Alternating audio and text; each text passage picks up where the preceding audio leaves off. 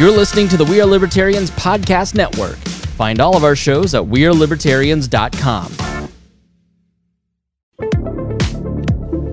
Welcome to Liberty Explained, your guide to libertarianism. Our goal is to share libertarian solutions for the future. Visit libertyexplained.com to subscribe to the podcast and to search our library of issues and different book recommendations.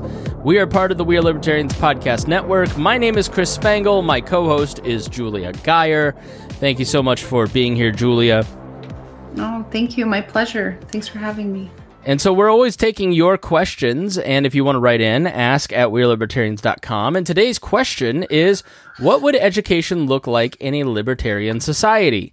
This is a popular question. We got this kind of question a lot. Uh, and I would, I would like to start by prefacing Julia, that as with everything we discuss on this program, we're not talking about a utopian vision of education. We don't talk about the utopian ideas a lot of times. We try to give you actionable, progressible solutions. We're progressing towards yeah. liberty. We're anti progressives, I guess. Um, every effort involved in education. So this is a really important thing. Uh, there's a distinction. There's a book by Thomas Sowell called The Conflict of Visions. There's the one group of people who think that they can perfect human behavior through laws. Mm. And then there's libertarians who think let's craft laws and systems around human nature because we can't change human beings fundamentally. So even in a libertarian educational system, a libertarian medical system, a libertarian political system, you're still dealing with human beings that are flawed. Human beings are flawed. They have bad decision making. Uh, what we strive for here on Liberty Explained is optimal outcomes for people like students and teachers. So it's hard for one person to predict how education would unfold once the monopoly of school, uh, government schooling is lifted because markets empower millions of individuals to collaborate using their talents. Somebody out there, Julie is a model for a living. I don't have that ability, but I'm so glad that people like Julia out there can do it, right? Somebody wakes up every morning and thinks, I'm going to be the best darn turnip grower this planet has ever seen. I don't know anything about growing turnips, but that, that combined collaboration of all of our different talents uh, create something incredible. And one mind is less adequate than a million minds. And so this powerful creative opportunity is at the heart of the libertarian schooling model. School choice allows the system that was created uh, 150 years ago to create good working robots is outdated. And people like teacher, yeah. teachers' unions often fight to keep those systems in place and restrict the amount of innovation that we could could have. So Despite opposing government schools, we're not anti school in any way, shape, or form. We're pro teacher, we're pro education, we're pro parent. And mm-hmm. libertarians believe a new way of educating students must flourish in the internet age. Rote memorization, Julia, just isn't adequate for knowledge work. You know, we are we are both gig workers. You know, we need yeah. we need skills like critical thinking, problem solving, and a structure that supports self discipline mm-hmm. a- as opposed to just like you know reading these books and memorizing dates. We've got to yeah. get out of the mindset of the old way of educating. It just seems so so dated at this point. Like what like you and I are like in our 30s like real world just working and like thinking about like learning like that and like god like I feel like the skills I came out of school with like I didn't have any skills. None. I don't. I don't sit at eight hours in a single place anymore, and that was the point of no. attaching a child to a desk is to get them used yeah. to sitting and learning. I mean, Aww. you and I are like dynamic through our day. Let's yeah. go do this. You know, we have a lot of choice. There's a lot of, and that's where the world of work is going. So, uh, I mean, if you would like, well, let's define education. Like, what are we talking about yeah. when we talk about education? Um. Well, we we often think of it as like sitting in a classroom for eight hours a day, like you said, like in a physical building. But, you know, education is really the expansion of an individual's mind. And um, if the old way of education produces no real growth in understanding for a person, then I, it really can't be considered education. Um, we libertarians firmly believe that every individual is a genius at something. And we talk about that a lot. And, and, and I really do believe that in my heart. I think that every person is born with a gift and something that they're talented at and something that they're really meant for, you know? And um, our goal is to empower parents to help their children excel at their natural abilities that they're born with and you know like imposing the traditional sit in chair for hours on end and listen to a lecture and read this textbook model it really handicaps the creativity of both the teacher and the student and like i can personally attest to this because i had a terrible time in school when i was young because i was so creative and i had so much energy and i wanted to do so much and i've never been like a worker bee, you know, like someone right. who's like doing the, I don't know, the nine to five thing. Like I just don't function like that. Um, and I am highly creative. I'm an artist and I like getting my hands into things and I love making money and I love business. But public school was so terrible for me because I just felt like they were just trying to break my soul. Hmm. And I was like, you're not going to break my soul. Yeah. And I fought them like the whole way. And it was just like, really hard. And like, I'm a self starter and I am someone who I start businesses and I love to be an entrepreneur. And I think that our society desperately needs people like that. And a public school education is a lot of the time really damaging. Yeah, it's like it's that. a way to I mean, for some people it is about breaking the spirit and introducing the idea yes. of submission and you know, if you look at the traditional model of schooling, it was meant to create worker bees. It was meant to, yes. you know, for a time when people would go and work at the same company for 30 years as opposed to now I love school. I had a great schooling experience. I'm I'm I'm a nerd. Uh, I like systems, so I found a lot of it to be beneficial. Um, but I also was not very self disciplined as a student, and mm-hmm. there wasn't really much help in that except just do it just do it just do it there wasn't like that's true let's work right. with how you work and figure out that way or let's right. adapt the model to a julia and see how we can get her to to right. learn better better and the internet yeah. gives us a model for innovation and i i will uh, say you know we have in indiana a lot of great schools so you know the the IPS system. My nieces go to something called a magnet school, and they go mm. to hmm. like a, a STEM school, and essentially what happened like the Friedman Foundation is based here, the Lumina Foundation, all these big educational choice foundations are located here. And so for 20, hmm. 30 years, Indianapolis has been kind of an incubator of school choice ideas and mm-hmm. IPS was very broken like most you know inner city school systems. People moved to the suburbs like my parents went to Plainfield because that had great school systems and would never have thought of sending us to IPS my sister was a teacher was never going to send her kids to IPS but a democratic mayor introduced charter schools to the city of Indianapolis and the competition forced IPS to reform itself, introduce like the magnet school concepts. One of the schools is an art based system that you would thrive in. One of them is a, a you know a vocational based where you know you have a lot of different choices. And so now you you know a lot of uh, teachers who are uh, kind of look at what the teachers union say don't like charter schools. Oh, they don't pay as well. Yes and no you have more choice as to where you can go. Uh, you have more choice where you can send your kids. You have different models being taught in some of these schools. And then when you look at the pandemic, Julia, and you talk about innovation on the internet, you know, with these cheap and low barrier to entry, thanks to little government, in, you know, inference. Look at the rapid infor, in, you know, innovation and change and adoption that we've had over the last couple years.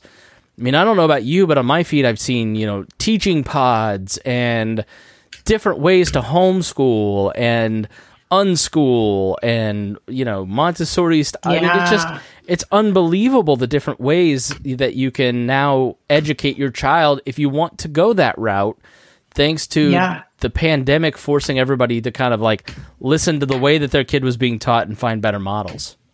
Yeah, it's pretty it's pretty awesome actually. Like I feel like that's one of the silver linings that came out of um lockdown was that for the first time like I think parents actually really got involved um in like understanding, you know, what their kids were going through at school, what their experience was. Um and they cared more. They care more now. And I like that. I think that's amazing. And we saw it across the board. Like so many kids are just like alternative learning now. And I think that's a step in the right direction. I think it's progress. I do too. And you know, now what are we going to learn in like a libertarian school? Are you just going to read Ayn Rand every day and you know, cr- crypto 1 hour hating the government the next. Um, oh man, this sounds so good. You know, and, and if I were a libertarian emperor and I were creating education from a broad view, K through 12 schools might not look that much different than they do now in terms of the subjects taught. The difference will come in smaller classroom sizes, more options for schools closer to parents, happier teachers that earn more based on effort and skill, and a greater selection in curriculums and teaching methods. One of the worst parts that I've watched teachers struggle with over the last few years is their inability to teach because they're teaching to a test, they're teaching to a method the administration wants, they're yeah. teaching to keep angry parents off their back, and they're not really being able to uh, to teach in the way that they're. These are skilled people who deserve to teach the way that they want. And the classic liberal arts education will still be relevant despite an emphasis on specialization.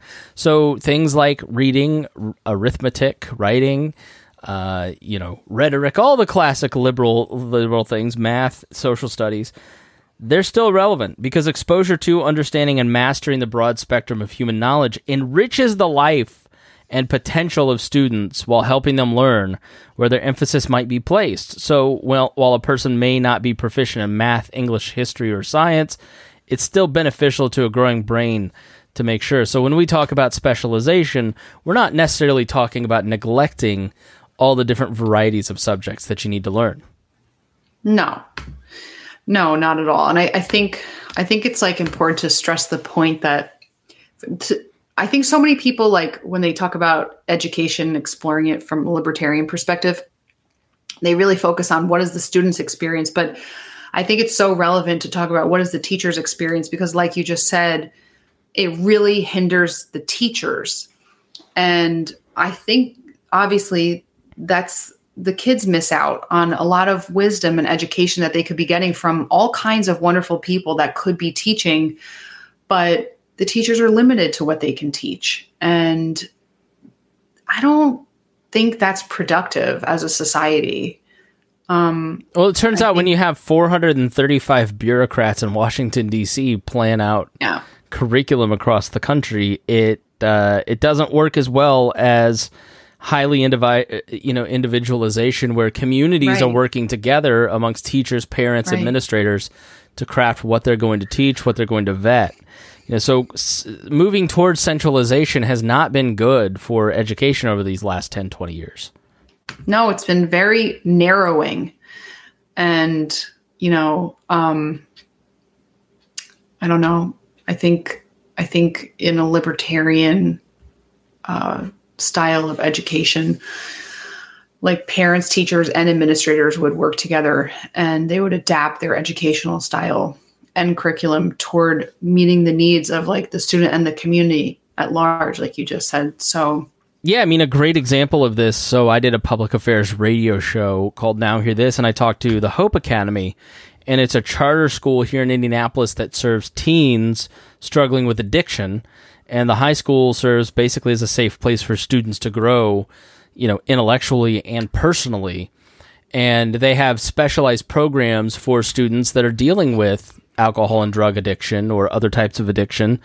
And you have a mix of counseling along with, uh, you know, your your traditional science and math and English.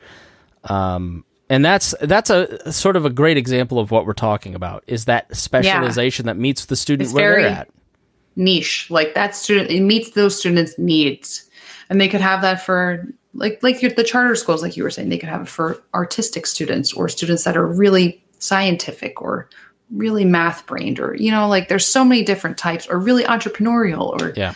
really high energy. Like i don't know like if we had an open educational system that was just like function like a free market i think it would be so exciting to see what would what would come up from that because it would be amazing yeah one one movement across the country is money following the students and so instead of uh, b- basically IPS sends out vans to collect students for the first two weeks of school. That that might be truant because they need to get their the amount of students that they have in the first two weeks is the amount of money that will be given to that particular school for the rest of the year.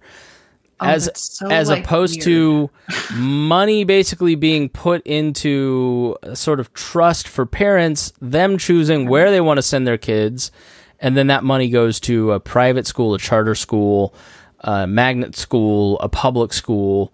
You know, if if I if my parents had their way, they wouldn't have sent me anywhere other than Plainfield High School. It was a great hmm. education. It was a great public school system. You know, my sister lives in Indianapolis and she sends her kids to IPS by choice. Uh, but for those who live in areas where the education isn't as, uh, you know, optimal, then let's Yeah. fund the schools that are doing it right and make it, you know, put parents in charge of decisions as to where their kids go as opposed to geography. You know, and that's another thing that Indianapolis has done is they kind of b- made it a lottery and blown up the geography. You're going to the school around the corner. Um, one other aspect of the libertarian view of education students would not be required to go to school. Now, this is controversial, Julia. Everybody's Yeah. face kind of puckered. Uh, but the reality is, most kids want to go to school, and most parents want to send their kids to school. And according to Mary mm-hmm. Ruwart's book, Short Answers to Tough Questions, a survey was done in Boston in the early 1800s, and 90% of student of parents sent their children to school non and that's when you weren't forced to go to school. Non-compulsory Right. education improves the performance of classrooms by removing the students that don't want to attend. Disruptions prevent barriers to entry. So, like many I- ideas offered by pro-government voices, truancy laws are a security blanket that helps them feel as if they've done something good, but in reality, if a student does not want to attend school, they they won't even go under our current laws. They And- don't. And like I said, they have the vans picking up for two weeks, but after two weeks, they don't care. Peace. And you know, I think actually this really this really hurts low income families the most because when a child is, you know, not going to school and they're breaking truancy laws, it forces the parents to miss a day at work, go to court, chase their kids around. I mean, they're already having a hard time with their teen at home and then they get the courts involved. And I feel like it's like it's I feel like it it criminalizes these kids Yeah. in a way and it's And it's the wrong parents. because and the parents too like and you know I, i'm sure a lot of parents are listening to this that have teens and we all know you you really can't control teenagers like they're kind of wild you know like a lot of them are just especially the ones that don't want to go to school they're not going to school Are you speaking know- from experience here? yeah. and a lot of my friends too. Like we all just were like, no. So, you know, I, I just think that it's wrong to criminalize that. And I think that an ideal, an ideal um, alternative would be to have other options in a free market, uh, you know, education system where a student like me, when I was young, I was high energy, creative, wanted to work, wanted to create, build, build, build. I didn't want to sit and be drilled to about boring history and wars. I was just like, oh my God, I'm wasting my brain. So, you know, if there could be a school for kids like that, that maybe they don't just not want to go to school, maybe they want to do something else. Yeah. And I think that's fine. It's just a waste of their time to prevent them from doing something else. Yeah. So, I mean, who doesn't love freedom? Who doesn't love choice? Right? So, uh, hopefully, we've convinced you uh, thank you so much for listening today. Uh, I want to thank Julia for being here. Thank you to uh, the folks oh, who wrote in and asked this question. And we'd love to hear whatever questions you might have, so please email us at ask at wearelibertarians.com. If you enjoyed the conversation, please share it with a friend or leave us a review on Apple Podcasts or wherever you download your podcasts. And we will see you again in just a couple weeks.